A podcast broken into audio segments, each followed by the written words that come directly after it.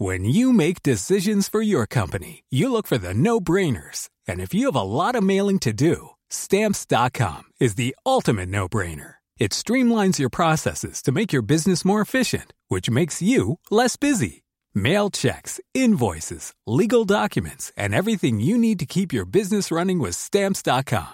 Seamlessly connect with every major marketplace and shopping cart. Schedule package pickups and see your cheapest and fastest shipping options from different carriers with rates up to 89% off USPS and UPS rates. And with the stamps.com mobile app, you can take care of mailing and shipping wherever you are. Make the same no-brainer decision as over 1 million other businesses with stamps.com. Sign up with code program for a 4-week trial plus free postage and a free digital scale. No long-term commitments or contracts. That's stamps.com. Code program.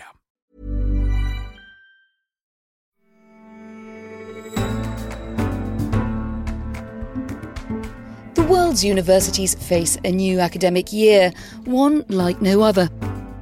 For students, COVID 19 is making life difficult. Many must choose between seminars streamed over dodgy internet connections and putting their studies and their lives on hold until further notice. For academic institutions, it's disastrous. They're losing vital revenue from foreign students and they need to transform how they operate to protect those who make it to campus. Added to that, relations between the West and China, the biggest source of high paying international students, are souring, and students themselves are increasingly sceptical that their hard earned degrees offer value for money.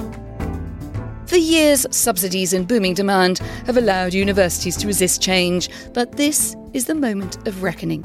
You're listening to The Economist Asks. I'm Anne McElvoy, and this week we're asking Can higher education pass the COVID 19 test?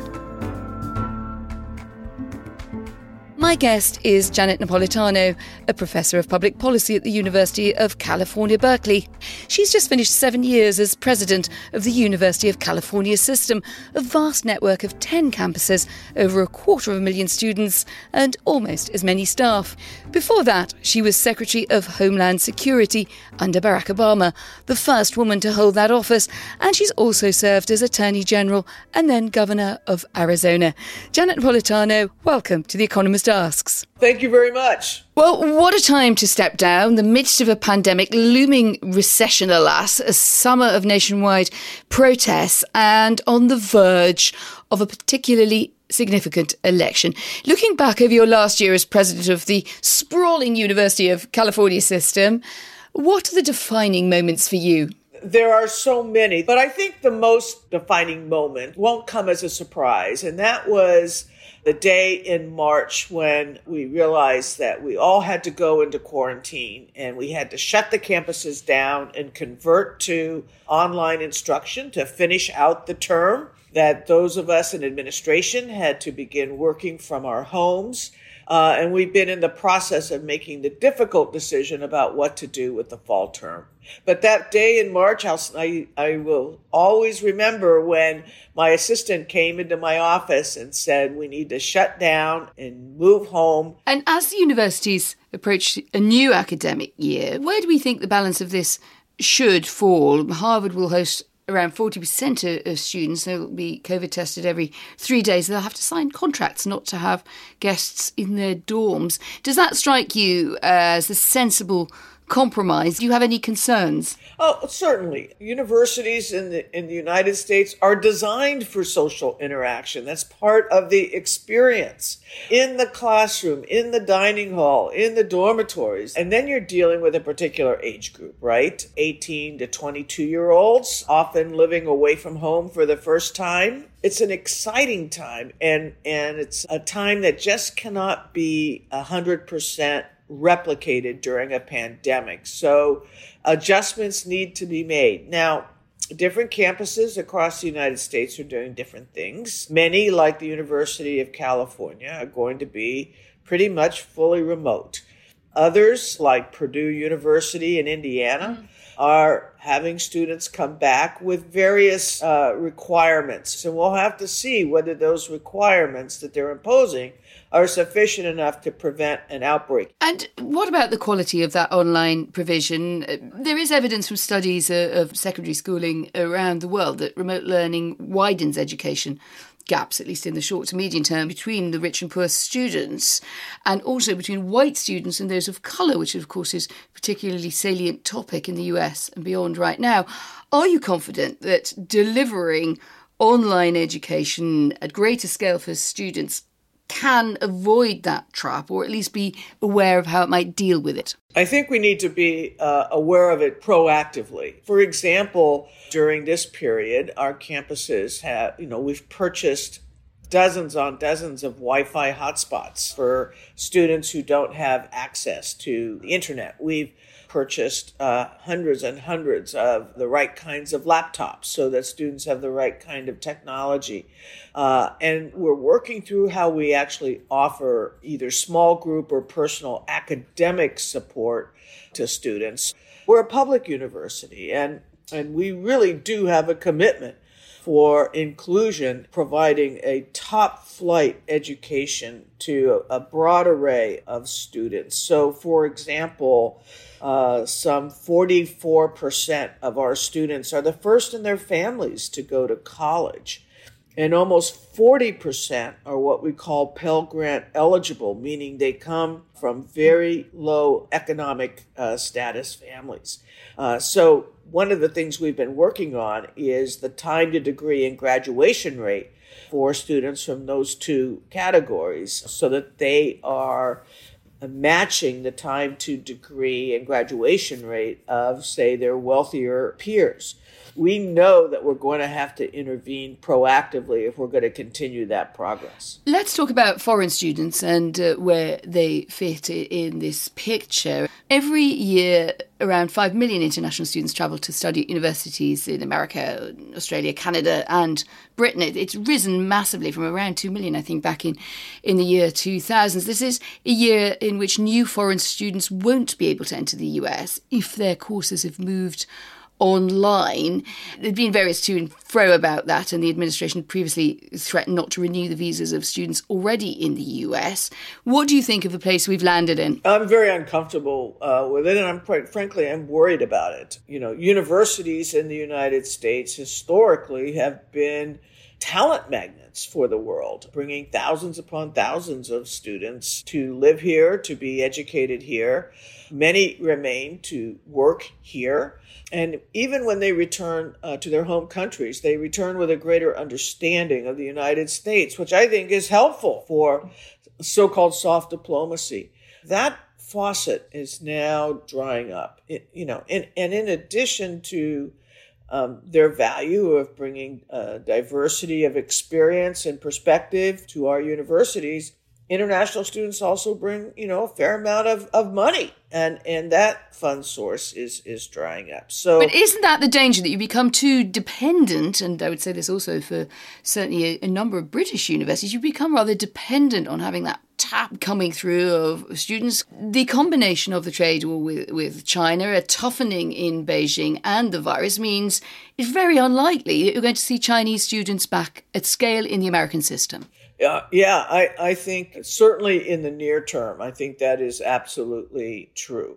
And for public universities in the United States, you know, I think, uh, yes, there has been a, uh, a dependence on the revenue that international students bring with them obviously, if we are going to sustain the quality of the public university systems in the United States, that revenue is going to have to be replaced somehow, hopefully through uh, state appropriations, because I certainly think uh, raising tuition is not an option. Well, you say it's, it's not an option, but that has not been easy, has it? We've basically seen public higher education has been dwindling in terms of what it can get from the public coffers. I think that's true. And it's interesting here. Um, you know, the University of California, generally regarded as the finest public university system in the world, yet it is a continual battle to uh, get adequate funding to support what we do at the scale with which we do it. You know, I think when the University of California was founded, there was this great spirit that this was a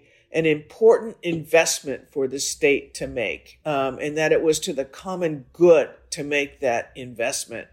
Um, I, I, fear that uh, we've lost that sense of the university as a common good. But I would really challenge you uh, on this, President Napolitano, and, and, my argument would be, well, really, it's you can see it popping up everywhere now, and the data is really pointing in one direction.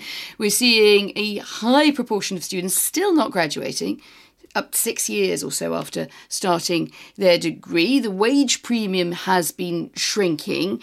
Uh, in Britain, a, a, serious report that says in a lot of cases, graduates would be better off in terms of earnings not to have gone to university at all. So, have universities and colleges been sufficiently self critical about their offer? I think we always have to be self critical. But let me give you some data from the University of California. So, I thought that might be coming. Oh, yeah. Oh, yeah. Um, you know, our six year graduation rate is close to 90%, and our four year graduation rate is, is around 70 to 75%. So when students enroll in the University of California, they're going to graduate. And they're going to graduate with a degree that translates into income. So that within five years of graduating, our students who come from the lowest quintile of economic wealth of, of their families, within five years of graduating, they're making close to five times what their uh, parents made.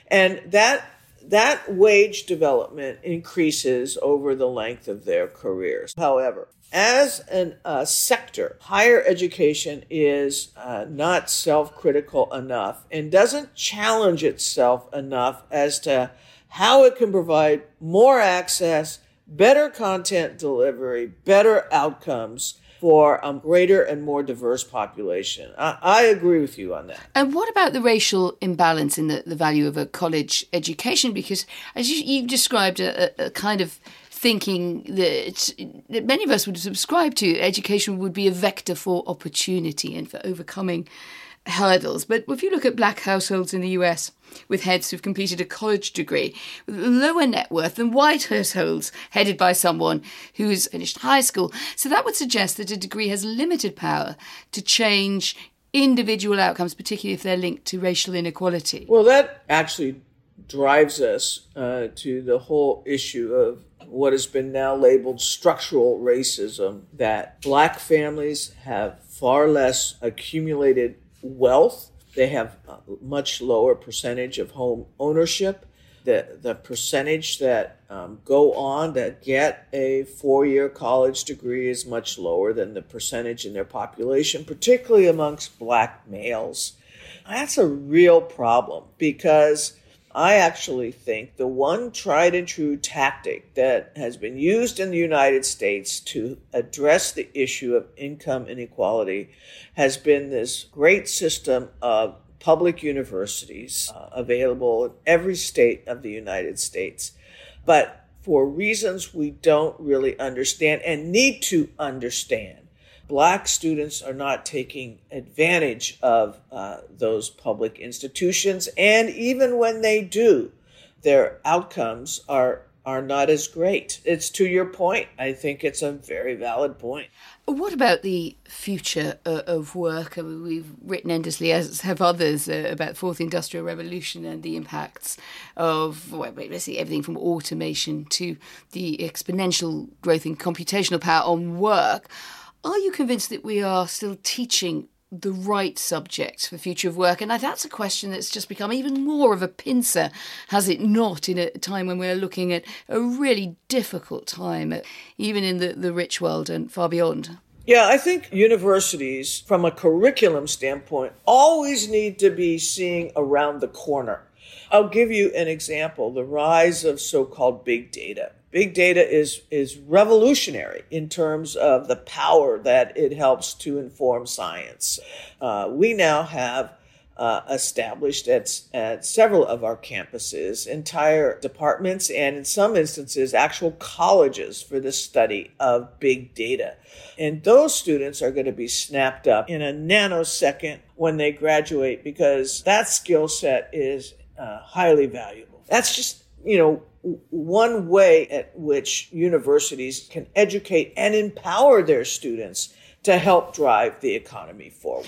And where do you think we will end up in terms of that kind of, of balance about college education versus other kinds of training and, and education. There's again an argument seems going on for a long time, but I can imagine, particularly given the difficulties of getting college access admissions sorted in in the COVID era, that a lot of, of people who would not otherwise have thought of it might be thinking, you know, I'm going to go for a different form of training or education. And the American system is remarkably inflexible on that, isn't it? It's really kind of community college or it's the four year degree. What one hopes students uh, graduate with when they have a four year degree is uh, the ability to not only perform a competency, but to be creative, to be able to work in teams, to be able to put things into historical and cultural context, greater understanding of the world in which they find themselves, that, you know, combined with competencies make them prepared to be fully active as the next generation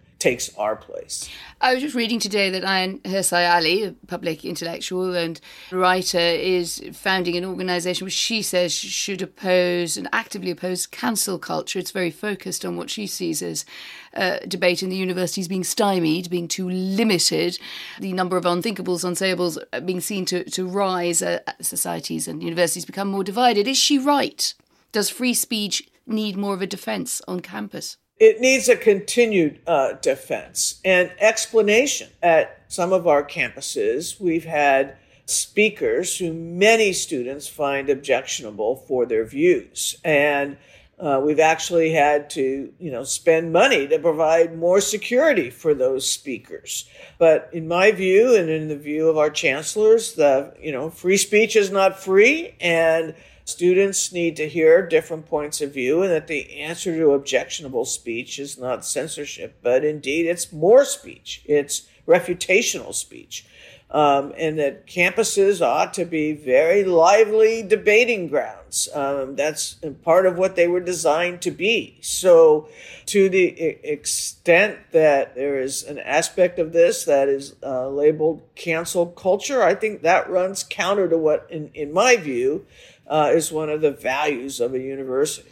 For the first time in your university's history, Chicano and Latino students have made up the greatest share of Californians admitted to freshman class, around 36%. More than half of high school graduates, as you know, in California are Latino. Should California bring back affirmative action into university admissions? And the phrase inspires some and horrifies others. It's actually going to be on the ballot in November in California from a ballot measure that was passed some 20 some odd years ago in California.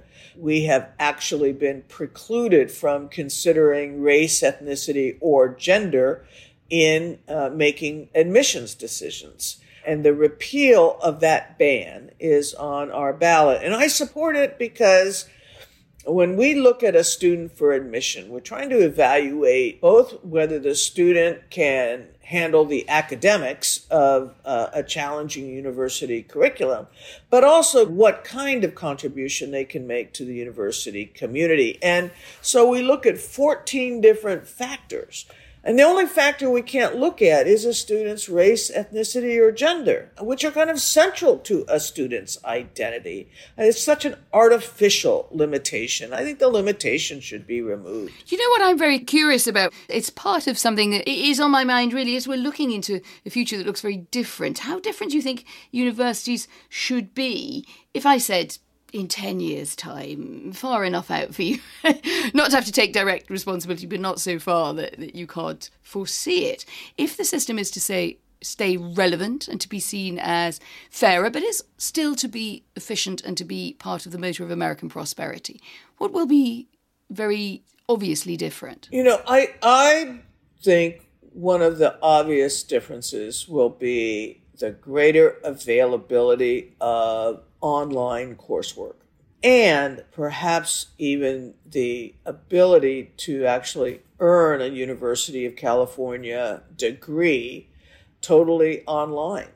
And I think when you think of it that way, you can also begin to think of different ways of access to the university. So, you know, students today are going to face a rapidly changing job market. They're likely to have 10 or 12 jobs over the course of a, of a career, uh, maybe even more. And perhaps uh, the ability to come back and uh, refresh and learn uh, new content over the course of their livelihoods will be an evolution for us, kind of a, a UC for life approach that once you're in, you're in, and uh, you get your initial degree. And then, if you need or want to come back, you have that kind of automatic access. We should turn to your previous uh, job. I think that was a, a, time I met you in a, a, different context. You were Secretary for Homeland Security, and that was during the H1N1 crisis. Uh, since we now have moved on and our pandemics do seem to have, uh, have become even more serious, you were the person responsible for coordinating the federal response. Now, there's clearly been mistakes made in all quarters in the past months. But what do you think would now make the biggest difference to improving the US response to the pandemic? Well, um, I won't be shy about it. I think the thing that will improve our response is a new president. Um, I think the lack of uh, leadership from the White House has been actually fatal. Um, I think there was no reason why the United States uh, should have 170,000 deaths and a total economic shutdown uh, due to the coronavirus, uh, but for the fact that the administration was slow to the ball, downplayed the virus, has been inconsistent uh, as to what um, and how it would use its authorities, has undermined science all the way through, uh, has provided inadequate and inaccurate information to uh, the population. And that has made what was a, a, a, new virus, a serious virus, a challenging virus, such an overwhelming disaster for the United States.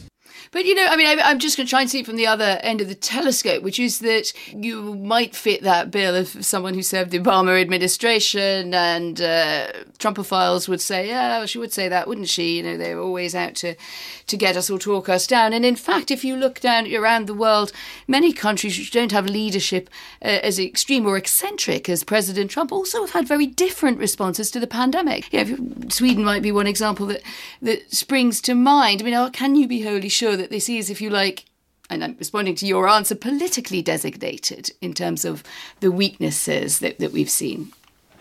You know, the United States is is you know one of the world's great powers, frankly, um, with tremendous influence uh, around the world. And that influence has, uh, I think, waned during the, the Trump administration. And, you know, instead of being an example of how to manage a pandemic, it's been an example of how not to manage a pandemic and things that affect other countries. You know, the, the withdrawal from the World Health Organization, uh, for example, served no purpose other than uh, to emphasize that the, the United States as a country has been from that kind of world leadership. At your old department, the Homeland Security Forces, there have been deployed federal customs and protection uh, officers, border protection officers, to police protests in Portland, uh, Oregon, where there have been flashpoints uh, recently and elsewhere. Is that an example to you of the Trump administration misusing its powers? And uh, you, can you actually say hand on heart that there'd be no other administration in which it would be tempting in a situation that could get out of control and uh, could uh, threaten lives and well-being that Homeland Security forces would be used?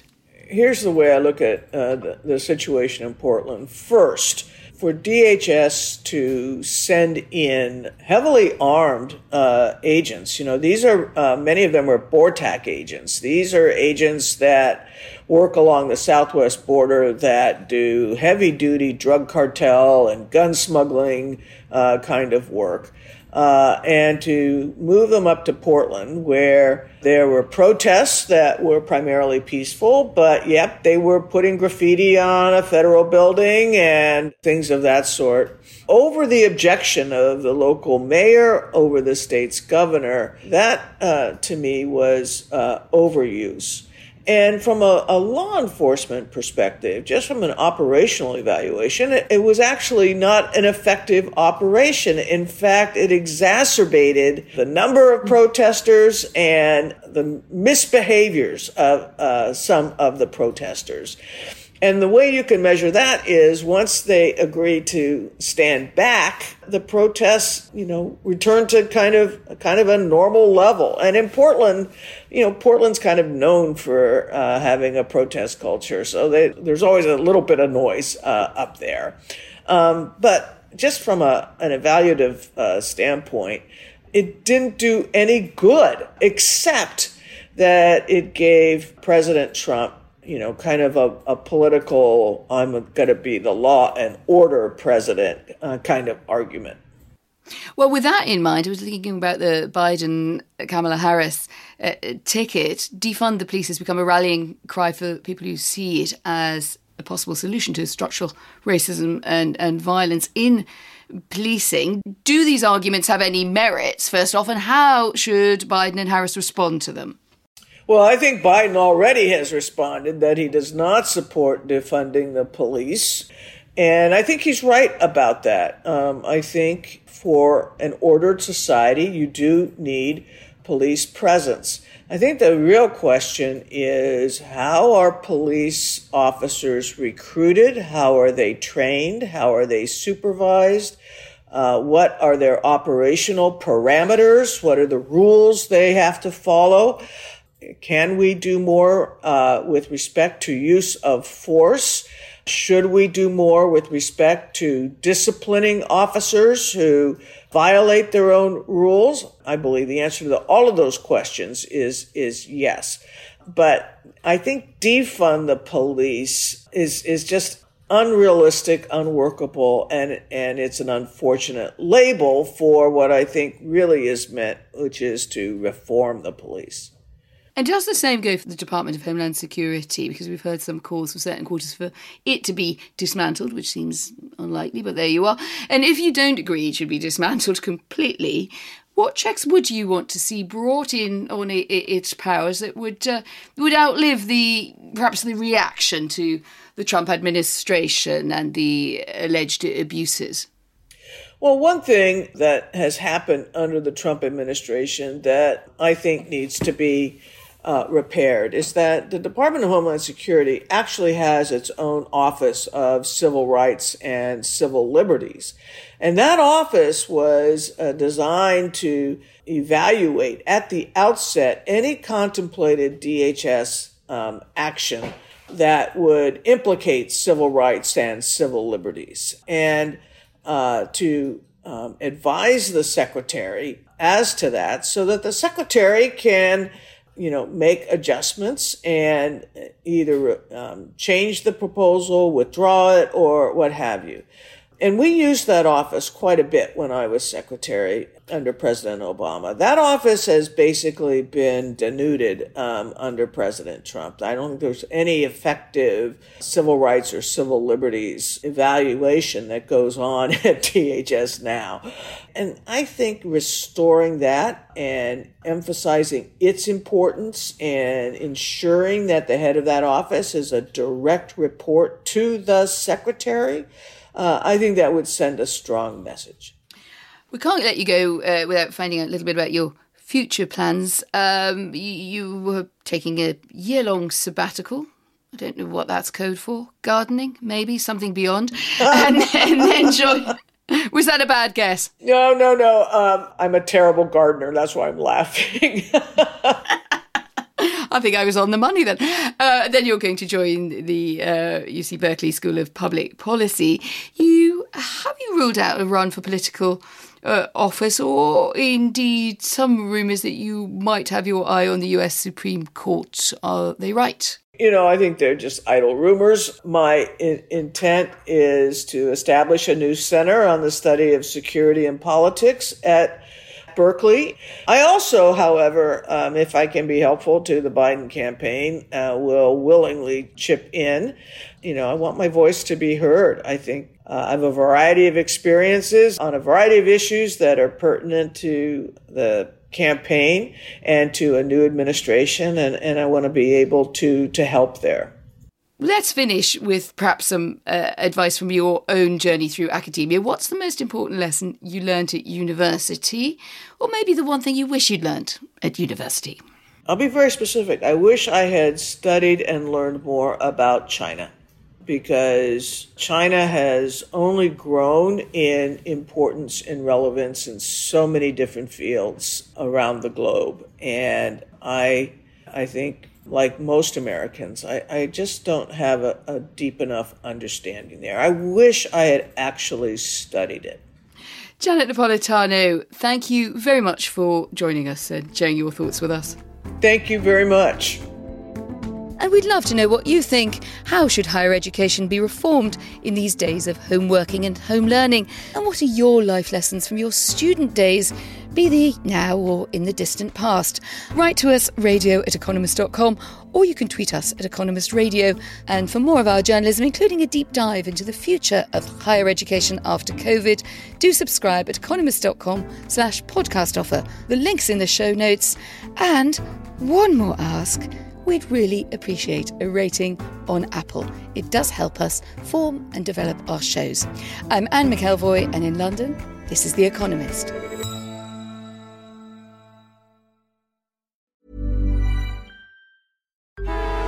Traffic jams, tailgating, pileups. Ugh, the joys of driving. How could it get worse? The federal government wants to have a say in what you drive. That's right. The Biden administration's EPA is pushing mandates that would ban two out of every three vehicles on the road today. Don't let Washington become your backseat driver. Protect the freedom of driving your way. Visit EnergyCitizens.org. Paid for by the American Petroleum Institute.